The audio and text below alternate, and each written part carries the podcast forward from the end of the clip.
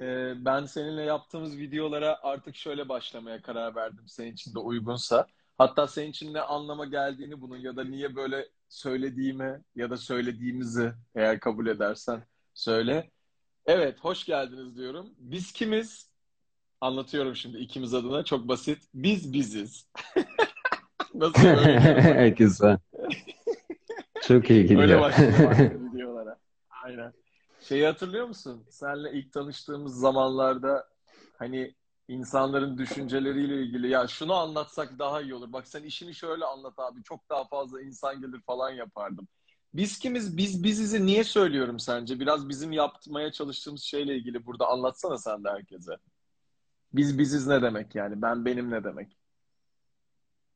Ben benim tüm tanımlardan özgürleşip sadece ben olmak demek. Çünkü senin içindeki öz de sadece ben kaldığında ortaya çıkıyor. Çünkü ben şuyum, ben buyum dediğin her şeyle kendinden uzaklaşıyorsun aslında. Bir sınır. Bu sebepten ben sadece benim. Bütün etiketlerden bağımsız. Bir önceki videoda da aslında çokça değinmiştik bunu hatırlarsan. Hı hı. Bir önceki canlı yayınımızda. Bugün de aslında e, bugünkü konumuz biraz da senin şu e, ayahuasca ve diğer metotlardan yola çıkan videodan ben aslında seninle biraz konuşmak istedim. Hı hı. Hatta şeye de çok dokunuyor bugün yapacağımız şey bence. Bu kadar böyle bir şey yaparak konuşuyorsak, bu da bir metotsa insanlar için biz niye niye konuşuyoruz da ya da işte ben niye seni açıyorum da insanlar tanıyor da ben de burada bir şeyler paylaşmaya çalışıyorum da çok çıkan bir akşam. Sen biraz böyle şu ben buna şey diyeceğim bu arada bu akşamın konusuna kendinle buluşma anlamında yani bizim başlığımız bu dışsal metotlar. Yani ben buna metotlar yerine dışsal metotlar diyorum. Yani bu senin söylediğin gibi aralıklı oruç da olabilir, mağaraya kapanmak da olabilir, nefes de olabilir. Başka biri için alkol olabilir, uyuşturucu olabilir, o olabilir, bu olabilir. Genel olarak bunlara nasıl bakıyorsun ve bugün ne bağlamda insanlara hayatında dokunalım? Bu metotların onların hayatına etkisi açısından sence? Güzel. Tüm metotlar tek bir amaca hizmet ediyor. O da aslında zihni sessizleştirmek için. Hı hı. Yani aslında hepsi zihni devreden çıkarıyor. Çünkü aslında tek perde zihin. Ne zaman zihin var ve zihin düşüncelerle ya da açtığımız gibi tanımlarla dolu, seninle yani ben şuyum dediklerinle dolu, o halde seninle senin aranda bir perde oluşturuyor. Yani seninle özün arasında bir perde, seninle yaradan arasında bir perde oluşturuyor. Tüm metotlarda aslında bu zihni aradan çıkarmak üzerine. Ve bunu kendin de yapabilirsin. Hiçbir metoda ihtiyaç duymadan. Sadece zihni sessizliğe taşımak amaç.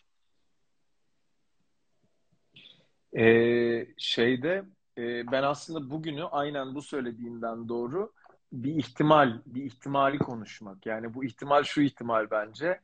Ee, aslında işte senin videonda 4 dakika bunu yaşamak, bir şey yaşamak ya da işte birisi e, büyük bir orgazm yaşar ve bunu birkaç saniye yaşamak ya da daha uzun yaşamak. O şu bu falan değil de aslında bunları ömür boyu yaşama ihtimalinin de olduğunu e, kavruyorum ben mesela bu videonu izlediğim zaman. Doğru mu? Yani aslında bugünün konusu bence dışsal e, uyuşturucularla diyeceğim hepsini kapsayarak. Hı hı. E, bir süre bir şeyleri yaşamak yerine aslında bunu yani bugün öyle bir yerden birilerine dokunabiliriz ki hayatına bunu ömür boyu herkes yaşayabilir veya ben yaşayabilirim şu videoyu sonradan dinleyince veya seni şu anda dinleyince. Ya da sen kendi hayatından doğru bütün ömrüne her daim o işte o videoda söylediğin bir şeyi dört dakika yaşamak konusunu yayabiliyor musun? Onu sormak isterim sana. Evet. Çok güzel bir yere değindin. Zaten tüm bunlar sana bir lütuf kapısı açıyor. Hı. Bunların hepsi bir sana verilmiş lütuf. Ve o olduktan sonra aslında sen bir hatırlama hali yaşıyorsun. Hı hı.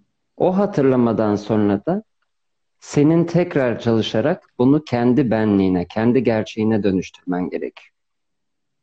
Atilla da ilk işte bunu deneyimlediğinde gerçekten bu da neredeyse nereye gidiyorsa yani nerede yaşıyorsa Muhammed nerede yaşıyorsa hangi halde onu deneyimledi. Fakat zannetti ki öyle kalacak. Öyle kalmıyor çünkü senin bunu benliğine dönüştürmen gerekiyor. Ve bu da hayatı gözlemle ortaya çıkıyor ancak. Yani sessiz zihinle bir hayat mümkün mü? Ancak senin düşünceler olmadığını bilerek mümkün. Ve şu an Atilla öyle. O halde. Ve hiçbir şeye ihtiyacı yok. Ne kadar güzel. Bunu her daim yayabiliyor musun hayatına peki? Sence? Elbet düşünce gelebilir. Hı hı. Fakat sadece gözlemlenip gidiyor. Düşüncenin gelmesinde bir problem yok. Fakat zihnin sessiz kalması son derece mümkün. Peki. Ben geçenlerde kendi işte YouTube kanalımızda da söylemiştim. Biraz bu şuna çıkıyor aslında. Şöyle anlatıyorum. Bunu da başka bir yerde duymuştum.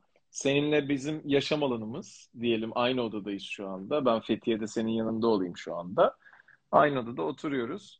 Bu yaşam alanında birçok kişi de olsun. Hepimiz bir balık olalım ve bu akvaryumdan birisi instantly bir anda çıktığında diyelim sen çıktın ya da ben çıktım. Aşağı baktım tekrar ve tekrar akvaryuma düştüm. Aynı balığı, yaşam alanı aynı yaşam alanı ama o yaşam alanında bakış açısı değişiyor. Biraz bunu anlatıyorsun gibi geliyor bana benim algımda en azından. Şu cümleyi daha önce sana söylememiştim. Şu cümle sana ne anlatıyor? Ben daha önce bir yerde duymuştum. Bana çok rezone ediyor bana da şöyle bir cümle, cümleler aslında. Evren sana ihtiyacın olan her şeyi verir. Bakarsan göreceksin, görürsen bileceksin. Biraz bu tarz bir şey anlatmaya çalışıyorsun galiba değil mi? Ya da bu cümle sana ne diyor? Benim söylediğim. Güzel. Zihin sessiz olduğunda, yani aslında kendi kaynağında olduğunda zaten bakmaya ve görmeye başlıyorsun. Hı. Ve o halde de bilme hali ortaya çıkıyor. Yani sen aslında tüm ana kaynak bilginin bir yayıcısı haline geliyorsun. Çünkü senin bir şeyleri görmemenin ya da bakmamanın tek sebebi sadece zihnindekilere bakıyor olma. Hayatla ilgili düşüncelerin ve varsayımların varsa, tanımların varsa Sadece bunun çerçevesinde ve bunun buğulu penceresi arkasından izlemeye başlıyoruz. O zaman da hiçbir zaman bakamamış, görememiş ve gerçek olanı da hiçbir zaman bilememiş oluyoruz. Ne zaman ki zihin özgürleşiyor, yani düşünceden özgürleşiyor, işte o halde saf halde bakmaya, olanı görmeye ve gerçeği yaşamaya başlıyoruz. Yine bu oyunun içinde, yine filmin içinde o balık örneğinde olduğu gibi. Ama artık gerçeği yaşıyorsun. Gerçeği biliyorsun. Çünkü bakış açın değişiyor. Evet. Aslında dışarıdan izleyebiliyorsun diyorsun. Mesela birisi şey demiş yani bunları anlıyorum hepsini ama e, işte kim olduğumu hala e, unutabiliyorum. Kendimi insan zannedebiliyorum gibi bir şey demiş aslında. Bunları konuşuyoruz tabii ki. Biraz da gireriz şimdi bunları hı hı. ama biraz konuyla bağlantılı olan konulara ben bakıp bazı şeyleri söylüyorum. Ee, sen çok göz kırpıyormuşsun bu arada Atilla'cığım. Çok rahatsız ediyormuşsun bazı insanlara. Aman dikkat et. sen konuştuğumuz şeyle ilgili şöyle bir şey söylemiştin daha önce.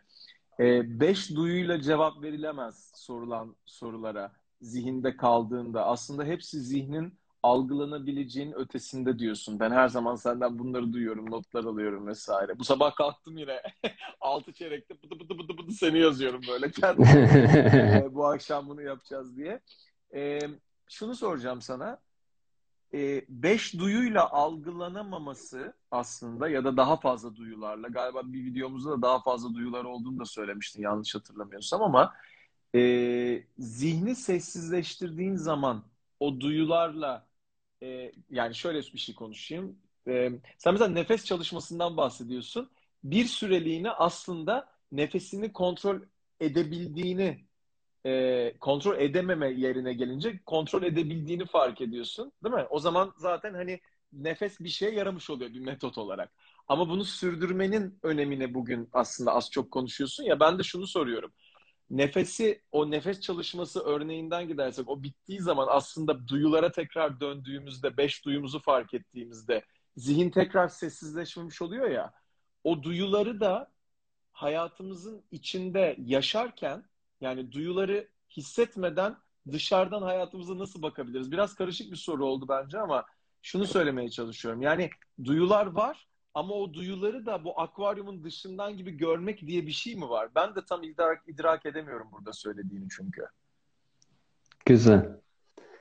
Şimdi beş duyunun ötesine geçebilmenin tek yolu bu hayatın gerçek olmadığını ve beş duyunun sana verdiği bilgilerin sadece bir film olduğunu idrak etmek.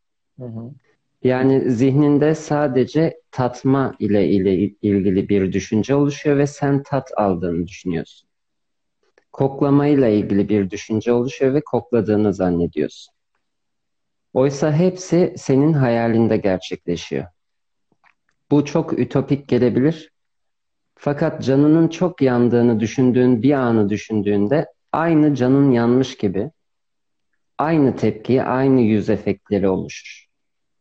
Ve aslında gerçek dediğimiz hayatta da hepsi bir hayal ve senin kurduğun bir hayal.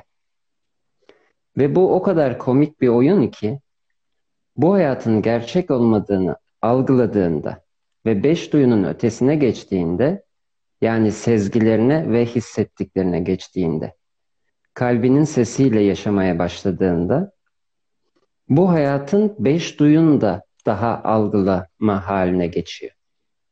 Tatları da daha iyi algılamaya başlıyorsun. Kokuyu da daha iyi duymaya başlıyorsun. Renkler daha canlanıyor. Çünkü artık zihindeki düşünce ile beş duyuyu da kapatmamış oluyorsun. Yani beş duyu kaçılması gereken bir şey değil. Fakat gerçek olmadığı idrak edilmesi gereken bir şey. Ve o gerçek olmadığı haline geçtiğinde artık onun ötesinden burayı görmeye ve yaşamaya başlıyorsun. Net İki oldu mu bilmiyorum. Oldu oldu. Çok çok iyi anladım ben dediğini ama anlaşılmıştır herhalde. Senin benim sorumu anlaman çok hoş gerçekten. Ben de çünkü tam anlamamıştım sorarken ama bununla Güzel anlıyorum. İki tane iki tane soru gelmiş yine bunlarla bağlantılı. Zihni susturmanın anahtarı nedir demiş birisi. Bir de bu dünyada gerçek olan nedir demiş. Bunları beraber cevaplayabilir misin? Güzel. Bu dünyada gerçek olan hiçbir şey yok. Algılanan hiçbir şey gerçek değil. Tek bir gerçek varsa o da sensin. Ama sen dediğimde sen zannettiğim değil. O hepimizin içinde işte o tanımsız ben olan, yani saf var olan Tanrı gerçek. Onun dışındaki her şey bir filme hizmet ediyor. Hı hı. Dokundukların, gördüklerin, her şey. Yani birini sevdiğini düşünüyorsun ve eğer o sevdiğini görüntüsü, saçı, kaşı, kokusu zannediyorsan bu gerçek değil. Fakat ona kalbinde hissettiğin sevgi gerçek. Çünkü her şey o sevgi. Tek gerçek soruluyorsa bu dünyada o da sevgi.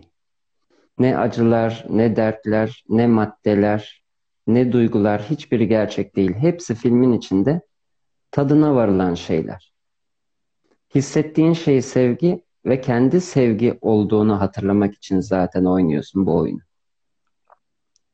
Diğer soruya gelince zihnin sessizleştirmenin anahtarı mı dedin? Evet. Birisi sormuş, birisi daha sordu sonra. Zihni sessizleştirmenin bir anahtarı varsa o da gözlem. Özdeşleşmeyi bırakmak. Zihindeki düşüncelerin hiçbir gücü yok. Sen onlara ben diyene kadar.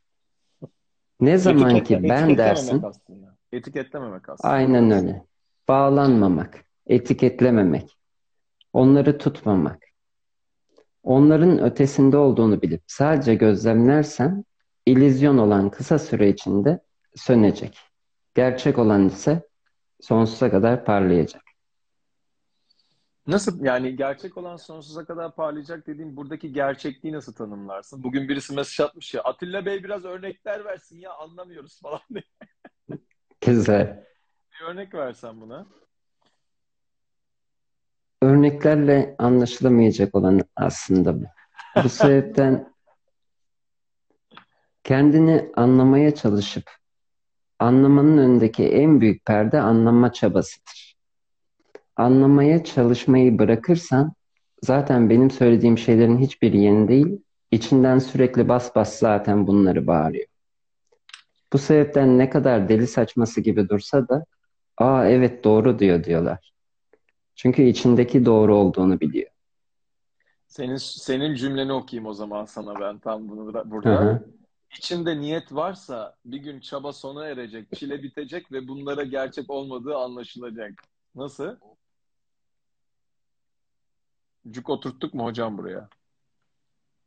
Güzel. Bu çaba konusunda sen biraz çabadan da bahset lütfen. Ee, Buda'dan örnek vermiştin. İncir ağacı altında. Onu anlatsana bir. Hani Evet. şey yapmış. e, orada bir küçük küçük bir espri vardı. Onu bir daha burada söyler misin lütfen? Hatırlıyorsun. Tabii ki. Çok uzun yıllar boyunca aç geziyor bu da. Sarayı terk ettikten sonra ve binlerce çile çekiyor. Uzun bir yolculuk yapıyor. 6 sene açlık deneyimliyor. Bu aydınlanmaya varmak için. Ve bir gün bir incir ağacının altında yaptığı derin bir meditasyon sonucunda işte aydınlanıyor. Gözlerini açıyor ve diyor ki e bir yemek getirin de yiyelim. Yani bu acıktığı için değil, aslında hiçbirine gerek olmadığını anladığı için. Çünkü aslında o kadar basit ki kendin olanı arıyorsun. Kendi dışında bir şey aramıyorsun. Eğer bir dağın yamaçlarında olsaydı tırnaklarınla kazıyıp oraya çıkıp elde edebilirdin. Ama kendin olanı, kendi içinde olanı arıyorsun ve o kadar basit ki son derece zor algılanıyor. Zaten komik olması da oyunun buradan kaynaklı. Ve tüm çilenin sonunda da Buda'nın dediği gibi hiç çileye gerek olmadığını anlıyorsun. Tüm mücadelenin sonunda mücadeleye gerek olmadığını anlıyorsun. Ve işte her mücadelenin sebebi aslında ona gerek olmadığını anlamak için. Çünkü uyandığın şey bu dünyanın gerçek olmadığı.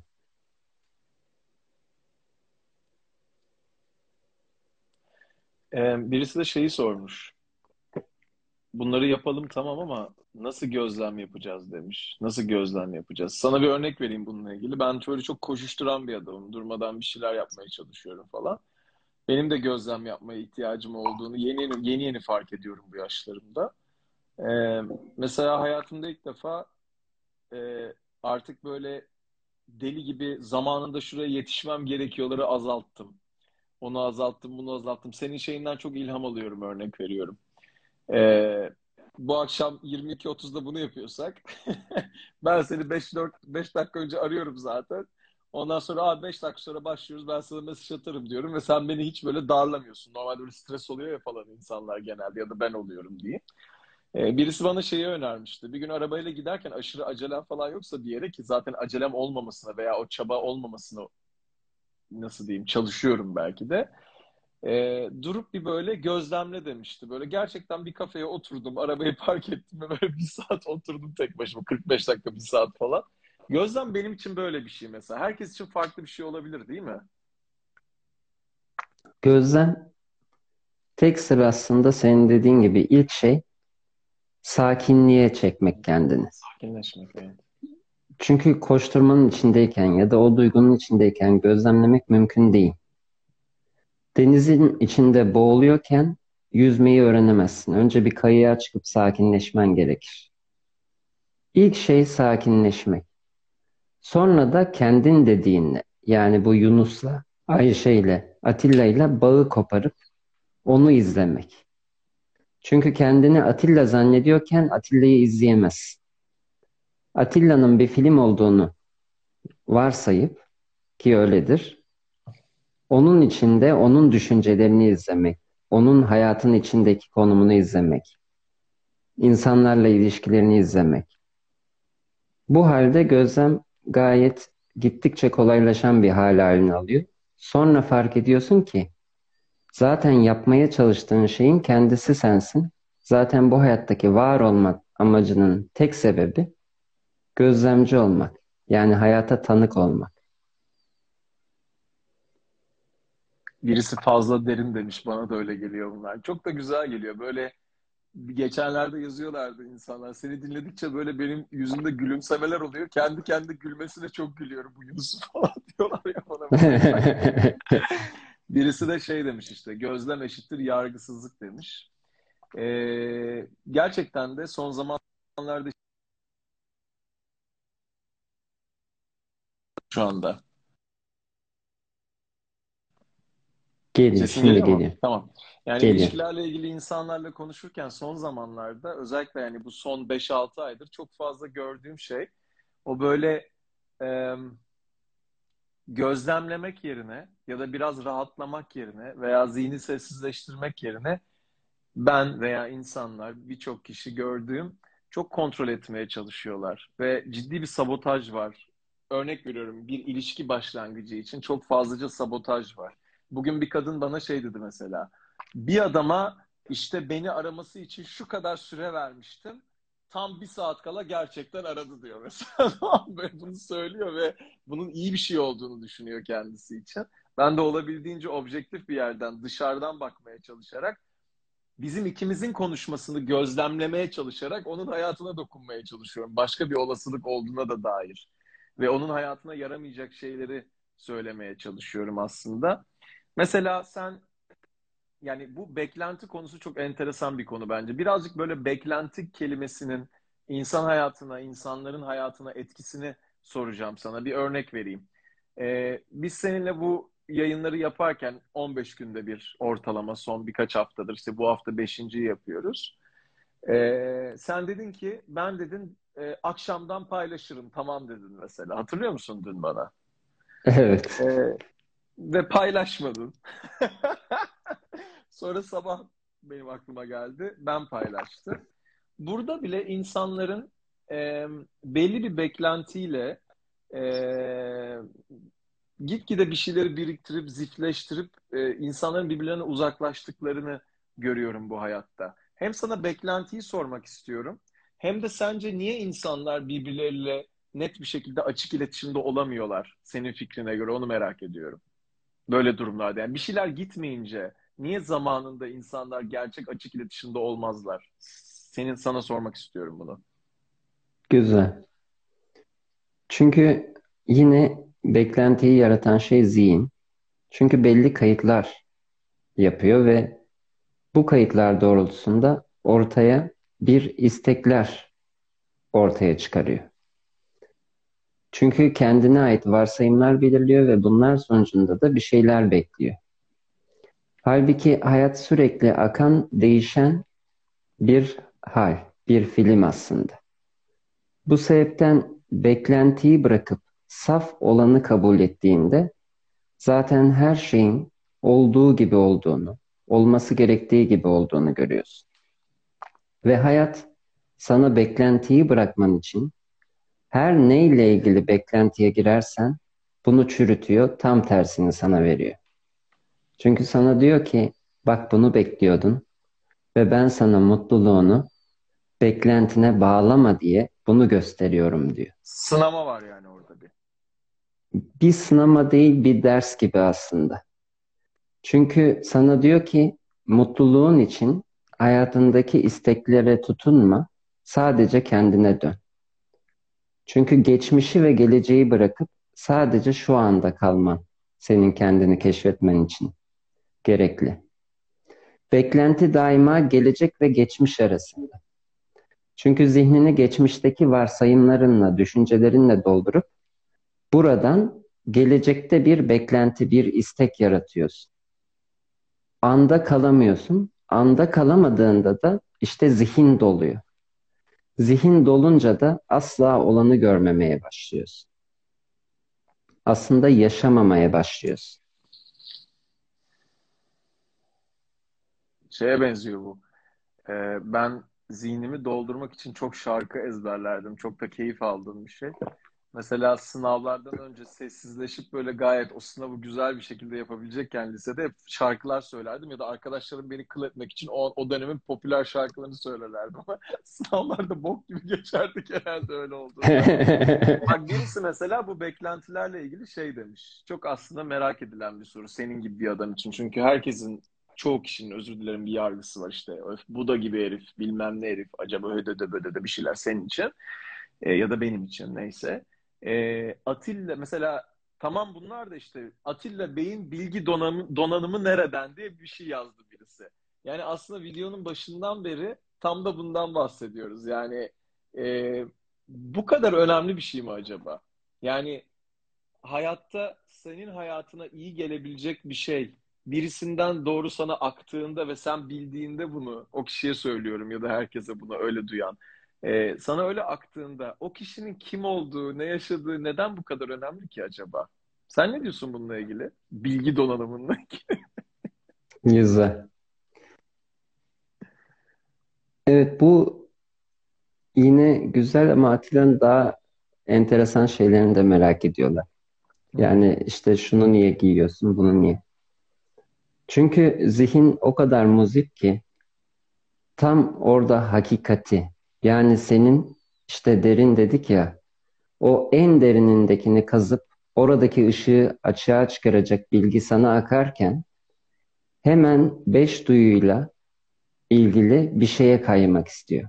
Evet. Bir görünene kaymak istiyor. İşte a gözlerini çok kırptı. Ben bundan rahatsız oldum diyor. Kaşları Aslında çok ince diyor. kaşları ince diyor. Bunların hepsi Bunlar benim için önemli değil. Atilla için önemli değil. Bunların hepsini gayet güzel bir şekilde cevaplayabilirim de.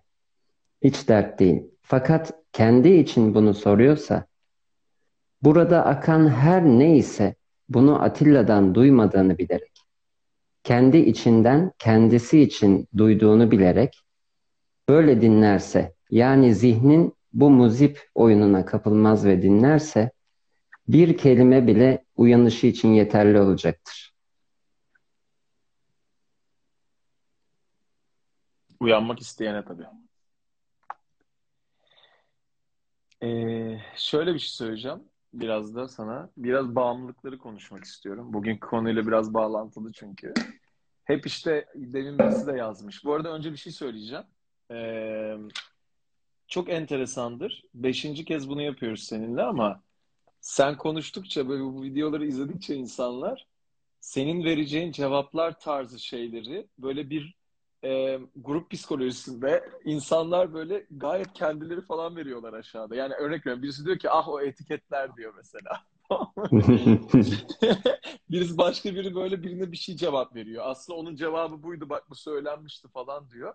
Bu çok hoşuma gidiyor benim. Mesela gerçekten çok enteresan bir şey bu. Çok çok enteresan bir şey. Çok değerli bir şey olduğunu düşünüyorum. Herkes herkese vesile oluyor burada yazdıklarıyla. Birisi işte diyor ki ben bu canlı yayınları tekrar tekrar izliyorum. Ben de öyle yapıyorum. Çok teşekkür ederim. Size dinlediğiniz için, Atilla sen sen olduğun için. Ee, kendime etiketlediğim bir şey vardı senelerdir. O etiketi de bırakacağım. Genelde negatife etiketlerim kendimi. Çok dürtüselim, çok konuşuyorum falan gibi. Ee, o da bir etiket. Ama mesela benim çocukluğumdan beri e, insanların böyle e, alelade işte hani hayatın doğal akışında şunlar bağımlılıklardır dediği birçok şey bende hiçbir zaman bağımlılık olmadı mesela. İşte sigara, alkol, uyuşturucu, o şu bu falan. Hiç öyle bir şeyim olmadı benim mesela tamam mı? Yani hiçbir bağımlılığım olmadı. Ee, sana şunu sormak istiyorum. Bağımlılık konusunun insanın doğasından gelip gelmediğiyle ilgili nasıl bir düşüncen var? Yani insanların tasarımından mı çok gelen bir şey, ırsi bir tarafı var mı sence bu bağımlılıkların? Bunu bir uyuşturucu diyelim, alkol diyelim, bir şeyler diyelim. Yoksa biraz toplumsal nasıl büyü değil, büyüdüğüyle mi ilgili? Ne, ne düşünüyorsun bununla ilgili? Onu merak ediyorum.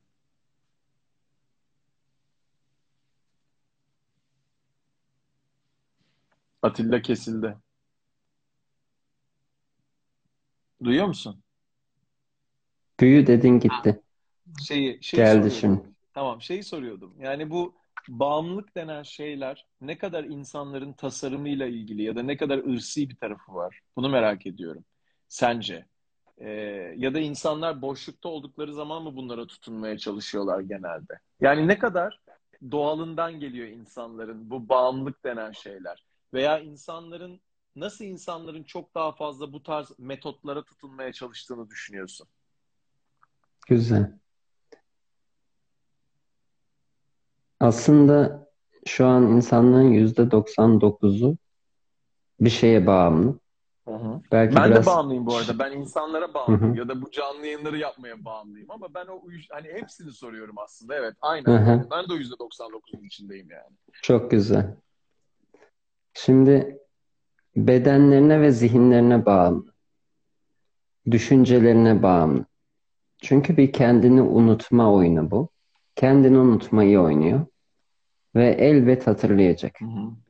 Fakat bu kendini hatırlama halinden, yani kendini keşfetmekten, içindeki o yüce gücü keşfetmekten ne kadar kaçarsan o kadar bağımlılıklar artıyor.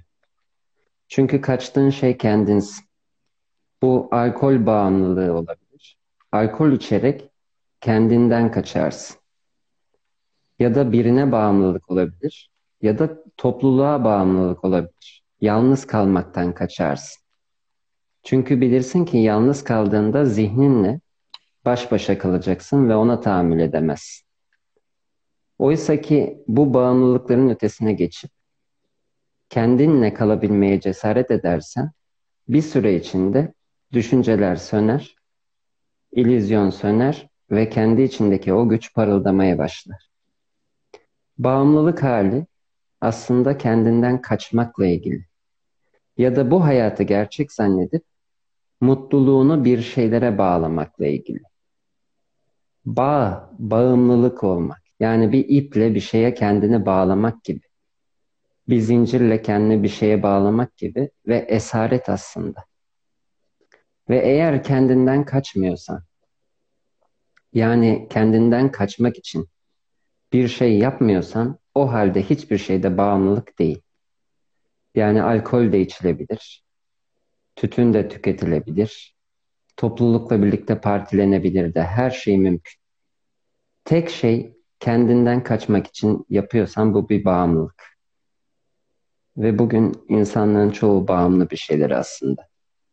Yani bundan nasıl kurtuluruz diye sormuş mesela birisi. Bu biraz nasıl diyeyim cesaretle veya risk almakla mı ilgili? Cesaretle ilgili. Bir Benim ben risk mesela midir? ben mesela terapi alıyorum. Ee, şey diyor bana terapistim. Çok cesursun diyor biliyor musun diyor. Çok cesursun diyor mesela. Ve bu iyi bir şey diye de demiyorum ya da kötü bir şey diye de demiyorum. Zaten böyle tanımlamıyoruz biz Eser'le bu videoları yaptıkça ama e, işte bu yine çok sevdiğim bir terapistin sözü. Eylemsiz farkındalık pişmanlıktır sözüne geliyor aslında. Yani e, farkında mesela bu videoyu izliyor insanlar ya da ben şu, sonradan ya da şimdi ve burada yaşadığımız şeylerde belli farkındalıklar var. Bu konuşmanın içinde e, çok değerli farkındalıklar var. Yani kim nasıl bakarsa baksın. Ama bu farkındalıklarla ilgili insanlar bunu dönüştürmeyecekse ya da aksiyon almayacaksa ya da bu konuda cesareti yoksa deminki muhabbet gibi o zaman bilmesin ya da dinlemesin daha iyi bence. Yani mesela burayı dinlemesin bence insanlar. Eğer o farkındalığı harekete dönüştürmeyecekse. Yoksa çünkü arafta kalacak bence. Şöyle,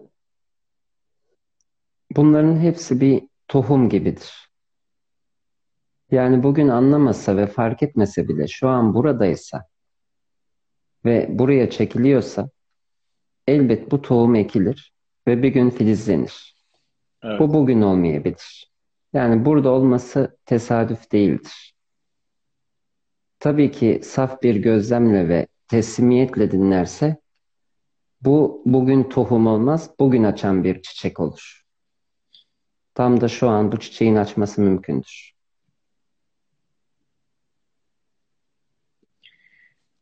Yani bu metotlardan girdik ya senin metot videondan bu konuşmaları açtık şimdi. Ee, ben de ayahuasca deneyimledim. Birden fazla kez hatta. Bilmiyorum bunu konuştuk mu seninle? Konuştuk değil mi bunu galiba? Biliyorum bir kere haberim var. Aynen. Ee, yani dakikalarca, saatlerce bir şeyler yaşamak. Güzel, güzel deneyimler. Ama hani ben sana şey için çok teşekkür etmek istiyorum. Yani ekstra bir şeye ihtiyaç olmadan aslında çok böyle dingin, sessiz bir yerde olabiliriz. En azından bu ihtimali konuşuyoruz ya. Bir yandan da her türlü metot gibi, videonun başında söylediğimiz gibi açlık orucu da olur, nefes de olur, mağaraya kapanma da olur, işte ne bileyim alkol de olur. Her şey, herkes bir şeyler dinleyebiliyor, deneyimleyebiliyor. Ya da bu videoyu izlemek de bir metot. Ama e, bu videoda o zaman insanlar bu videodan nasıl yararlanabilir? Ya da insanlar herhangi bir metottan nasıl yararlanabilir? Çünkü videonun bir yerinde sen şunu da söylüyorsun. Bu metotların kötü olduğunu söylemiyorum ki. İstiyorsanız deneyimleyin diyorsun aslında. Buna yakın bir şey söylüyorsun yani. Doğru. Öyle de zannedil öyle de zannedilmesin. Herkes kendi herkes kendi kaderini yaşar yarim. Atilla'cığım bilirsin o şarkıyı. Ama şey Güzel. hani e, yani şunu söylemeye çalışıyorum. Bu metotlara ihtiyaç olmadan da aslında e, farklı bir tekniğe ihtiyaç olmadan da aslında hatırladığımız şeyleri kendimiz hatırlayabiliriz, değil mi?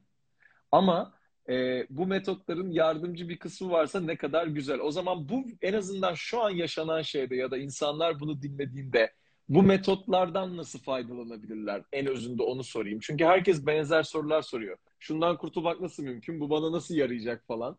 Sen bir anlatmıştın bunu videoda da. Burada ne yapmaya Evet. çalışıyoruz sence biz? Onu merak ediyorum. Sen ne diyeceksin? Güzel. Bu çok iyi bir soru. Çünkü aslında çok merak ediliyor benim açımdan. İşte ve ben ayahuasca kullandığımı söylediğimde oradan sonra oldu zannediliyor bazen. Ya da ayahuasca buna sebep oldu. Hı hı. Sen de bildiğin gibi bir sürü insan ayahuasca kullanıyor ve hepsinin deneyimi farklı. Benim hiçliğe orada erişmemin tek sebebi o günkü çocuğum 23-24 yaşlarındaydı. Bilmiyorum bazen 22 diyorum zamanlar kayıyor. Tek sebebi her şeyi kabul edip teslim olmasıydı. Dediler ki ölebilenler varmış. Çok güzel, böyle ölünecekse en güzel ölümdür dedi. Çok büyük kabuslar görülüyormuş, çok büyük deneyimler yaşanıyormuş. Korku dolu anlar yaşanabiliyormuş dedi. Eğer içimdeki Yaradanı ve o sonsuz güç ile bir kelime bile konuşacaksam hepsine değer dedi. Ve bu korkusuzluk ve teslim hali, her şeyi kabul hali işte kendi içindeki Yaradan'a açılan kapıdır. Bu sebepten tüm metotlardaki tek şey teslimdir aslında. Onun dışında her şey bu teslime hizmet eden bir araçtır. Bu sebepten bunu metotsuz nasıl yapabilirsin? Bugünden zihnini Yaradan'a teslim edersen, yani artık ben düşünüyorum, benim fikirlerim diye savunmayı bırakıp, tamamen kendini teslim edersen ve hatta bugün burada dinlerken, aa Atilla diye işte kel bir adam var, onunla da kaşları kalın bir Yunus var. Konuşuyorlar. Ne konuşuyorlar diye dinlemeyi bırakıp sadece saf halde dinlersen zaten bütün bu konuşmanın senin içinde canlandığına şahit olursun. Yani tüm bu metotlar işe yarayabilir ve hepsindeki tek sır teslim olmak ve kabul etmektir. Teslimiyet kelimesine gelecektim zaten bugünün sonlarına doğru senle. Ee, sen geldin. Çok sevdiğim bir parça vardır. Bir seminerde çok dinleriz. John, John Denver diye birinin. John Denver. Denver. Hı hı.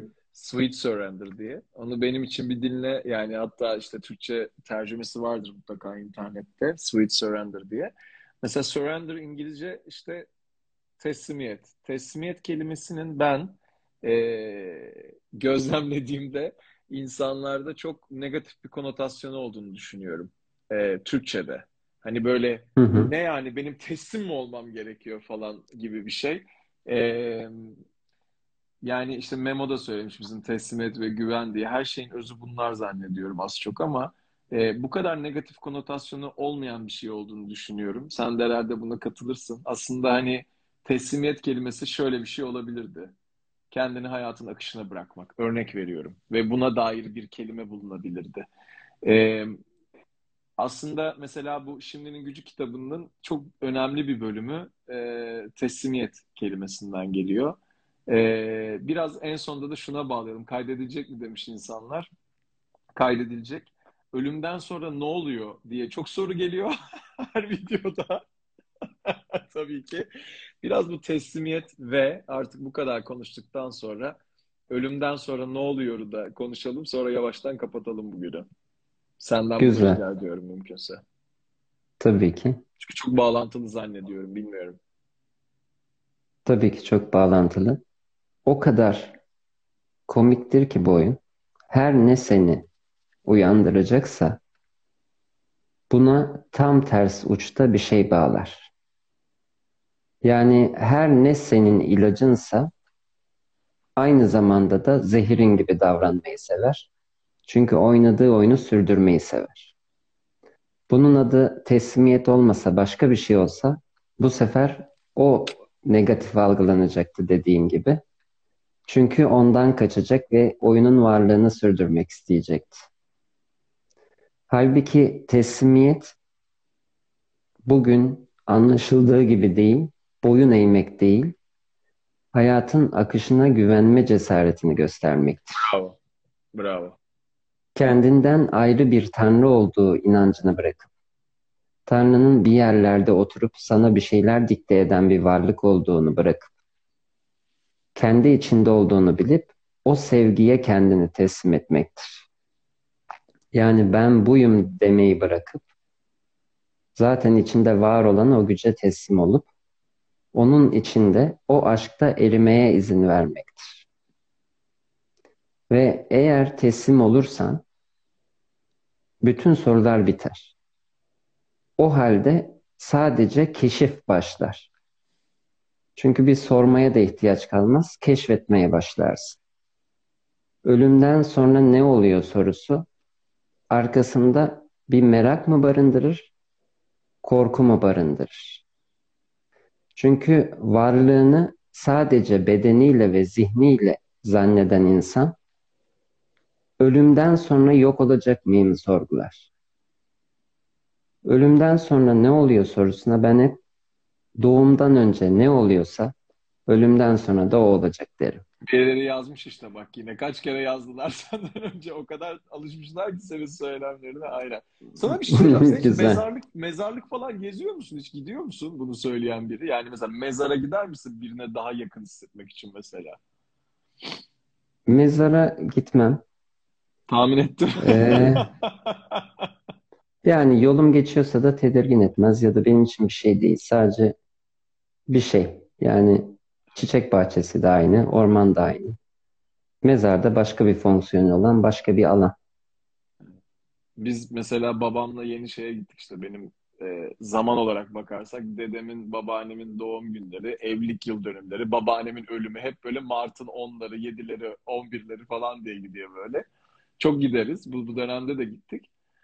Biraz şeyi düşünüyorum. Mesela benim bir kızım var biliyorsun. Hayata köklenmek için güzel bir şey çocuğumun olması ama mesela bu videoyu bir gün izlese de ben hani ölmüşsem örnek veriyorum ve bir mezardaysam diyelim ki beden olarak oradaysam ama ruh olarak muhtemelen başka bir yerdeysem o kadar da belki üzülmesine gerek yok. Biraz teslimiyet böyle bir şey belki. Hani buna bile teslim olmak. Onun üzülme ihtimalinin olup olmamasının bile ne bileyim çok da belki onunla ilgili bir şey olduğuna teslim olmak.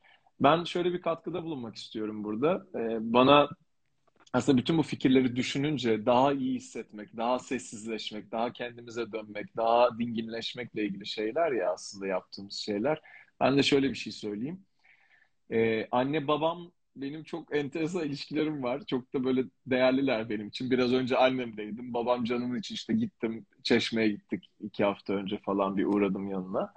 Ee, ben şöyle bir inanç geliştirdim kendime. Daha önce bir böyle bir bilgi geldi bir yerden.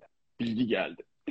Ee, şu doğmadan önce işte doğum nasıl yoksa ölüm yok diyorsun ama hani bu doğum algısı öncesinde aslında enerji olarak ben anne ve babamı kendim seçtiğime inanan bir insanım. Hani onlarla güzellikleri beraber yaşamak veya onlarla zorlukları beraber sınav olarak kendime seçmiş olduğuma inanan bir insanım. Doğum ve ölümle de bağlantılı bir şey olduğu için bu sen bununla ilgili bir inancın var mı ya da bir fikrin var mı? Onu merak ediyorum. Çünkü onların onlarla yaşadığın bir şeyin kurbanı olmamak için ve sorumluluk almak için de bana vesile olan bir şey bu inanç. Sen nasıl düşünürsün bu inançla ilgili? Katılır mısın ya da bambaşka bir şey söyler misin? Bunu da sormak isterim sana. Muhtemelen bambaşka bir şey söylerim. Evet bak konuşurken ben de öyle düşündüm. Söyle de ona inanalım hocam. Ruh yani bu oyunun alanına girişte eğer bir giriş denebilirse burada belirecekse anne babası olacak rolü seçiyor. Ama bu seçme tamamen aa ne kadar güzeller şeklinde. Yani ben bunları kurgulayayım, hepsini çizeyim, baştan aşağı her şey şeklinde değil. Ama Yaradan'ın planı o kadar kusursuz ki zaten ruhun bu ateri planında kaldığı yer ve level neyse ve burada oynayacağı oyun neyse ona uygun olan anne baba rolünü beğeniyor zaten ve seviyor. Ama senin onları görüşün, ha ben şu dersleri tamamlayacağım ve bunları yapacağım. Bu sebepten bunlar uygun gibi değil. Sadece bir çekim gibi. Hoşuna gidiyor ve ne kadar tatlılar gibi. Çünkü orada bugün burada gördüğün kusurların hiçbiri yok. O halde saf sevgi var ve gördüğün o sevgiye çekiliyorsun. Ama o öyle bir hal ki senin dediğine geliyor. Hepsiyle yaşayacağın yaşam dersleri, birlikte olma halleri ve buradan bir tekamül yolculuğu doğuyor. Bir sebebi var, aynı zamanda da sebebi yok gibi. Çok teşekkürler. Son bir iki cümle rica edeceğim senden. Ee, metot, her türlü metodu işte deneyimlemek bir inziva olabilir. Seninle konuştuğumuz nefesler olabilir. Bir şey deneyimlemek olabilir. Bir hap içmek olabilir. Alkol kullanmak olabilir. Ya da işte birini, bir, birisini aslında yani ne bileyim böyle görme engelli dediğimiz birisini karşıdan karşıya geçirmek de bir metot olabilir. Ya da bunun dinlenilmesi olabilir. Bununla ilgili bir iki cümle daha alayım senden diyeceğim. Yani yine e, bütün bu metotların hani şöyle düşünelim. E, illüzyonun içinde illüzyona kaybolduğumuzu düşünelim. Örnek veriyorum beyaz yaka çalışıyorum ve deli gibi işte rutinde aynı şeyleri yapıyorum ve mutsuz bir yaşamım var diyelim ki. Ya da işte kendi işin var veya çalışmıyorsun neyse. Ve işte iki hafta sonra bir nefes kampına gideceksin. Bu nefes kampı metodunun o iki hafta süresince yani şunu soruyorum. Ona gitmenin heyecanı güzel ama oraya gidene kadar ki o heyecan ve o işte gideceğim ve bir şeyler değişecek hissinden doğru soruyorum sana. Bu metotların hayatımıza etkisi nedir aslında ve ne kadar bunların bize faydası var veya ne kadar bunlara takılalım sence? Böyle bir soru sormak istedim. Güzel soru. Ya Bugün de güzel soru günü. insanlar. Sağ ol, aynen. Güzel Artık e, bunun dalgasını geçmiyorum. Şimdi her metot faydalı fakat hayatın kendisi kadar güçlü bir şey yok. Bir metodu o an uyguladığın halde kalırsa ve hayatın içine oradan aldığın bilgilik işlemezse hiçbir manası kalmıyor. Çünkü sen hayata dönüyorsun. Kesinlikle. Bu aynı sakinlemek için yogaya gidip yogada sakinleyip aa çok iyi geldi deyip arabaya binip ilk önüne kırana küfür etmeye benziyor. Ben çok yaparım. Güzel. Şimdi bu sebepten yapılacak tek şey her metot uygulanabilir. Ve ondan sonra oradaki bilginin çalışması ve pratik edilmesi hayatın içinde an ve an tetikte kalarak uygulanmalıdır. Gerekli olan şey budur aslında. Atilla da Ayvaska'da bir lütuf deneyimledi. Bir hiçlik gördü. Muazzam bir deneyim yaşadı. Fakat burada var olduğunda tekrar tekrar çalışması ve o bilgeliği burada kendi benliğine dönüştürmesi gerekti. Evet. Yani hayatın her anında o halde kalabilmek işte tek çalışma bu. Yine eğlencesi Dışarıdaki çabayı bırakmak. farkındalık pişmanlıktıra geliyor yine yani. Aynen öyle. Şey dedin Bu ya sebepten doğru. hep içeride Devam çalışmalı. Şu Sürekli sor- olarak. Hı hı. Söyle söyle. Ya şey evet sen bitir lütfen ama şu şeyi söylemek istedim. Bir noktada bir, bir iki dakika önce hayata dönüyorsun dedin. Hayata dönüyorsun. Oraya gidiyorsun, onu yapıyorsun, hayata dönüyorsun. Aslında galiba fark edebileceğimiz en güzel şeylerden biri o hayata dönüyorsun diye algılanan şeyin hayattan bir farkı olmadığı gibi geliyor bana. Çok iyi. Çünkü ikisi arasındaki ayrım kalkıyor işte. Zaten yaptığın şey bu ayrımı kaldırmak. Bir orası bir burası ayrımı kalkıyor. Çünkü hayatın kendisi o. Ve hayatı ancak yaşarsan bunu biliyorsun. Bu sebepten dediğin gibi o tüm metotlar bu sefer bir metot var bir de hayat var halini alıyor. Bir nefes çalışması var bir hayat var. Ya da ben bunu kullandığımda çok iyi hissediyorum ya da bunu kullandığımda Tanrı'yı duyuyorum. Buraya geldiğimde şimdi bir de faturalarım var halini alıyor. Her şey o bütünlüğün içinde var olan bir oyun zaten. Ve hayattan büyük bir öğretmen ve hayattan büyük de bir metot yok zaten. Ee, o zaman da işte aslında benim mesela bu videoyu yapmaktaki bugün en büyük e, motivasyonum biraz sessizleşmek ve dinginleşmek galiba. Ee, biraz daha dinlemek, biraz daha e, o metotlara gir- girmek ya da girmemek ama hiçbirinin farkı olmadığını anlamak ve hepsinin bir illüzyon olduğunu hatırlamak senin her zaman dediğin gibi. O illüzyon olduğunu dışarıdan izleyebildiğimiz zaman da hayat gerçekten değişiyor, dönüşüyor. Çok teşekkür ederim tekrar sana. Ben çok teşekkür ederim. Yaparız yine yakınlarda. Burada olan herkese de çok teşekkür ederiz.